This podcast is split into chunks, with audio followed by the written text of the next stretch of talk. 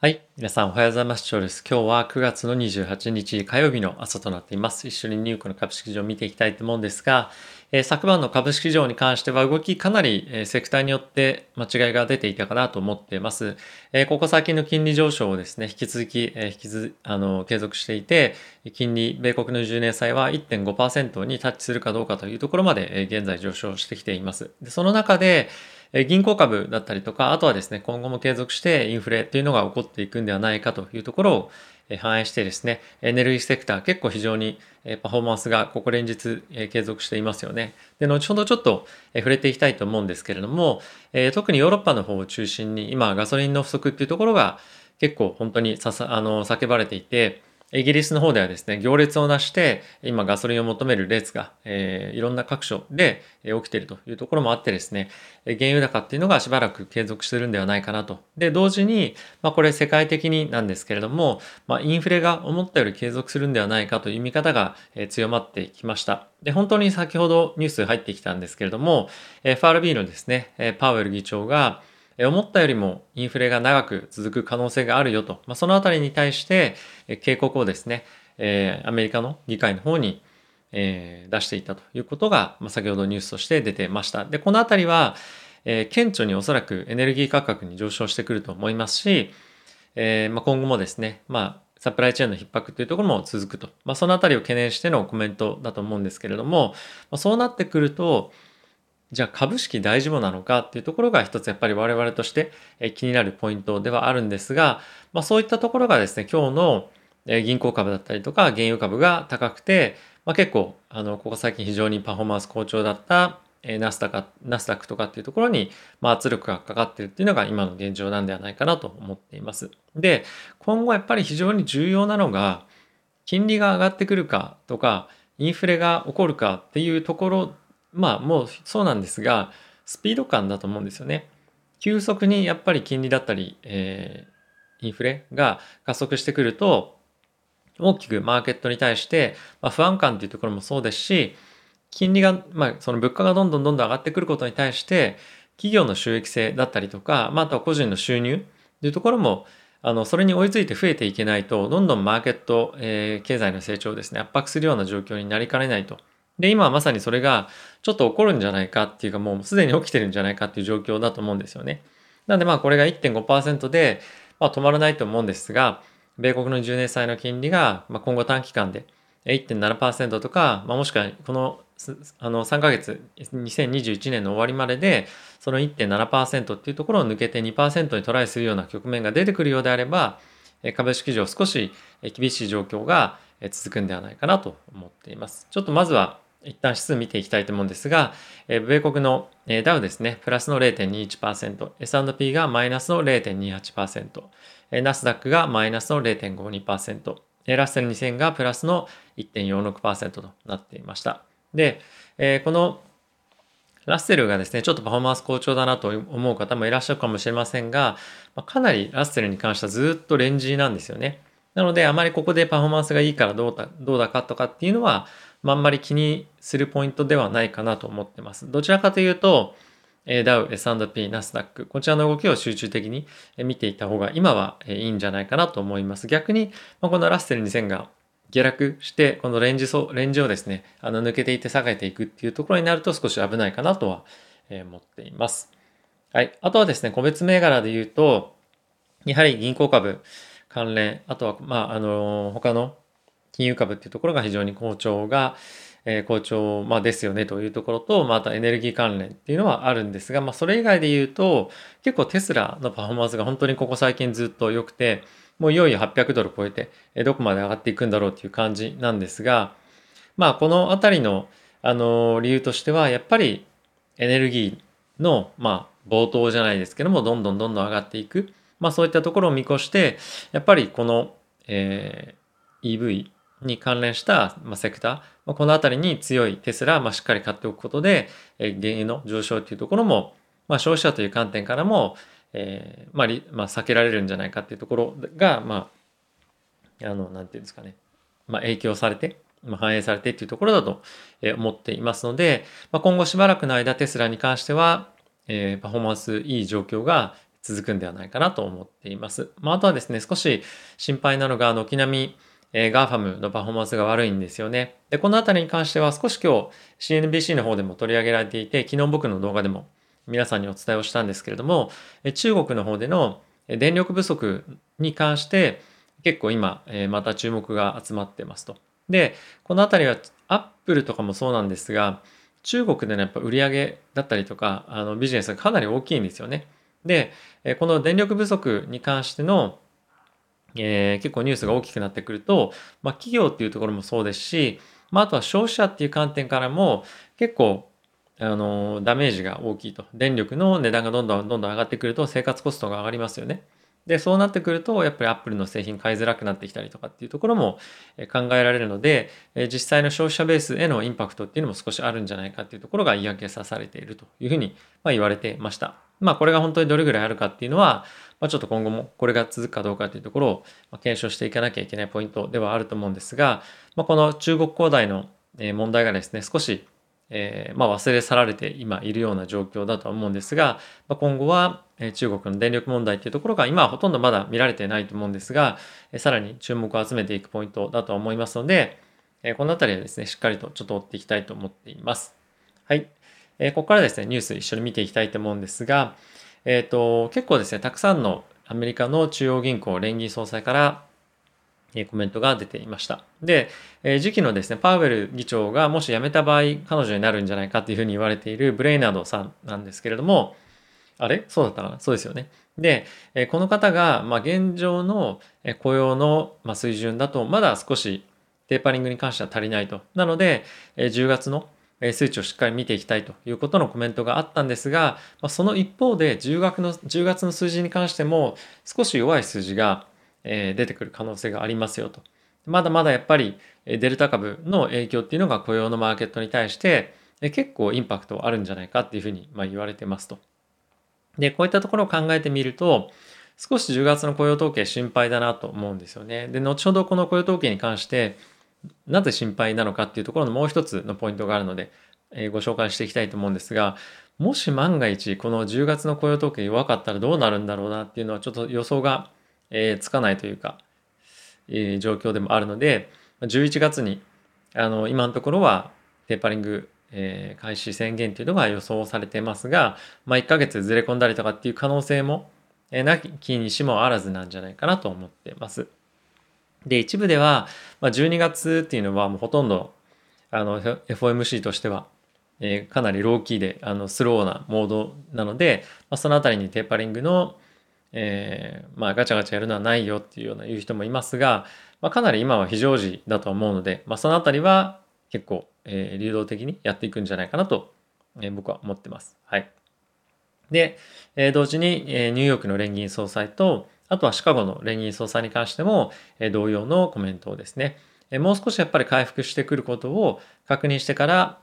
えー、テーパリングに関しては、え、判断しましょうということなので、まあ、これは10月を見て判断しましょうということに、え、今のところはなってますと。で、えその一方で、シカゴ連銀総裁のコメントとしては、え2023年の利上げ想定っていうのが適正なんじゃないかっていうコメントが新たに出ていました。で、2023年に関しても、まあ、1回の利上げで十分だろうということで、えまだまだそんなに長期的な金利っていうのが大きく上昇していくことはまあ、見込みづらいような状況かなと。で、その後はかなり安定的なインフレっていうのが予想されるということで、金利がどんどんどんどん上がっていくような、まあ、状況っていうのは想定しづらいんではないかということがコメントとして出てました。まあ、えー、僕も個人的にはあの同意で、なかなかやっぱり金利が、あのまあ、金利というか物価が本当に継続的にずっと上がり続ける前みたいな経済っていうのは、まあ、ちょっと来ないんじゃないかなっていうふうに思っているので、まあ、この辺りはですねまだあの今話してどうこうっていうわけではないのでこの辺りは引き続き追っていきたいなと思っております。で、えー、ボストンの連銀総裁ですねローゼン・グレーンさんとあとは、えっと、ダラスの連銀総裁ですねカプランさんに関してえ10月でえ終わりますということを発表してました。で、まあ、この理由なんですけれども、えローゼングレンさんに関しては、えー、腎臓の今状況が良くないということなんですが、まあ、彼に関しては、えここ最近結構そのプライベートでの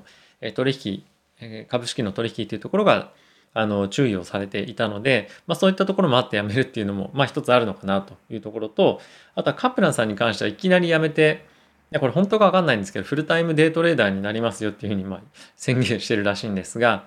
まあ、特にカプランさんに関してはかなり強い利上げだったりとかあのテーパリングも早くやった方がいいっていうのをずっと言ってる人だったので、まあ、この方が10月に辞めて11月の、え、FOMC にどういった影響があるかっていうのはまあ、ちょっと注目したいポイントではあるなと思っております。はい。で、えっ、ー、と、ヨーロッパの方でですね、今、インフレ率が、えー、さらに高まっていく、高まっていく可能性がありますよということが ECB の連銀総裁からコメントが出ていました。で、ラガルド総裁という方なんですけれども、まあ、今のところはまだ、えー、物価の上昇というところが継続していくようなリスクは見えてはいないんですが、今後も継続的にエネルギーエネルギーの価格が上昇していくことが継続、もしくはさらに強まっていったりとか、あと今も起こっている供給網ですね、サプライチェーンのボトルネックの解消がされなければ、一段と物価の上昇というところが見えてきますよと。で、これってアメリカと、まあ、先日もちょっと申し上げたんですが、全く同じような状況で、表現の仕方の違いかなと思っていて、あのまだ、まだ、なんていうんですかね、あのヨーロッパの方がかなりモデレートなあのソフトな言い方をしてるんですけれども、まあ、結局は同じような状況だと思いますし今ちょっとやっぱりガソリンエネルギー関連の急騰っていうところが世界的に起こっているというような状況でもあるので、まあ、この辺りは、まあ、ヨーロッパがあの見通し変えてくるようであればアメリカの方も実質変更せざるを得ないというかあの実体経済にインパクトがある、えー、ような状況となってくると思いますので、まあ、この辺りはアメリカ、ヨーロッパというふうに分けないで、一緒にちょっと見ていきたいなと思っています。はい。まあ、そういったところを、あの、なぜ、あの、注目されているかというと、今ですね、あの、ガソリンスタンドの方のガソリンが、まあ、最大9割ぐらいですね、在庫が今もう足りないというようなことになっていて、パニック買いになっているそうです。はい。まあ、あの、この理由は、あの、トラックの運転手とかが足りないとかっていう問題も結構あるみたいで、もう外国人のトラック運転手を今あのイギリスの方では雇い入れて、えー、まあ、この辺りをしっかりと是正していこうという動きがあるそうです。でトラックの運転手不足ってアメリカも今同様でものすごく給料が上がってるんですよね。えっとまあ、ちょっと日本と比較するのはあのまあ、間違ってるかもしれませんが今アメリカのヨーロあのトラックの運転手さんの結構平均的な賃金の水準って、えー、1000万は普通にもう余裕で超えてるような状況らしいんですね。なので、まあこういったような不足をイギリスでしているということは、おそらくなんですが、アメリカでも同じような問題が今起こっていて、どんどんどんどんガソリンの価格っていうのも上がっていくような圧力かかっていくんじゃないかなと思ってますので、まあこのあたり、えー、物価の上昇もそうですし、まあ、人々の生活に対してインパクトが出てくるところでもあるので、注目をしていきたいなと思っています。はい。で、えー、変わってアメリカ、ニューヨークの方なんですけれども、ワクチンの義務化というところが結構いろんなところで叫ばれてますよね。で、病院でももちろんワクチンの義務化というところをもうすでに開始したんですが、約ですね、あの、医療従事者の中で15%、16%の方はワクチンをしたくないですよという方がいらっしゃって、で、彼らはま解雇になりましたと。で、解雇になると、もう人が足りなくて、人の受け入れっていうところももちろんそうなんですが、緊急でない手術に関しては、中止もしくは延期に今なっているそうです。で、これは別の地域からま人を呼んだりとかしているようなんですけれども、まあ、約ですね、これで5万人を超える方々が、まあ、今、あの、解雇されてしまっているので、これをちょっと、あの、考えると、次、来月に発表される雇用統計大丈夫かなっていう気持ちが本当にさらに強まってくるんですよね。で、これだけ、ニューヨークだけでも5万人ぐらいの人が解雇されていて、えー、本当にアメリカの雇用のしっかりとした成長って見えるのかなっていうところと、まあ、あとはじゃあこの人たちは結局ワクチン接種しないじゃないですか。そうすると他の医療機関でもやっぱ働きづらかったりするんですよね。で、そういった人たちがしっかりと雇用できるような、雇用されるような今状況にあるのかっていうところは正直わからないので、このあたりはワクチンの接種が進まないっていうところも一つ心配ではあるんですけれども、えー、病院があのちゃんと回らないっていう状況が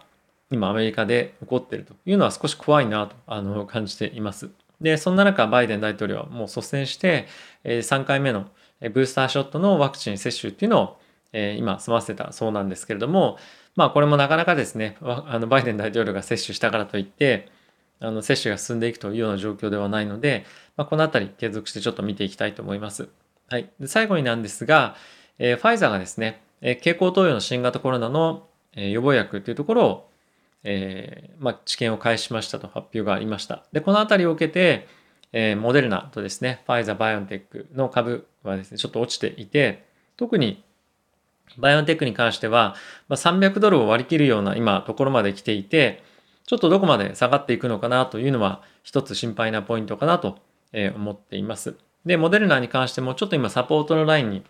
ちょうどいるような状況なので、まあ、この治験の進み具合によっては、モデルナ、ファイザー、バイオンテックの、ファイザー、ファイザーじゃなくて、まあ、バイオンテックの株価の一段との下落っていうのはあると思うので、まあ、ホルダーの方はですね、ちょっとこれはあの気が気でないニュースだと思うので、少し注意をしておいた方がいいかなと思いますし、ポジション偏っているようであれば、まあ、少し半分縮小するとか、ちょっとあの何かしら対応策を取った方がいいかもしれないですね。はい。まあ、そんな中、ファイザーの株価は昨日0.84%下落していたんですが、まあ、この辺りはまだまだ本格的に、えー、薬の承認とかっていうレベルでは全くないので、まあ、角度が今まだ低い状況ではあるんですよね。はい。なのでまあ、今後のこのニュースが出てくるとは思うので、えー、注目をしていきたいと思います。はい。ということで、えー、皆さん動画ご視聴ありがとうございました。えー、まあ、いかがお過ごしでしょうか。もう連休終わっていらっしゃる方もいらっしゃると思うんですが、まあ、いよいよ10月に突入で、もう秋まっしぐらという感じですよね。で、僕も、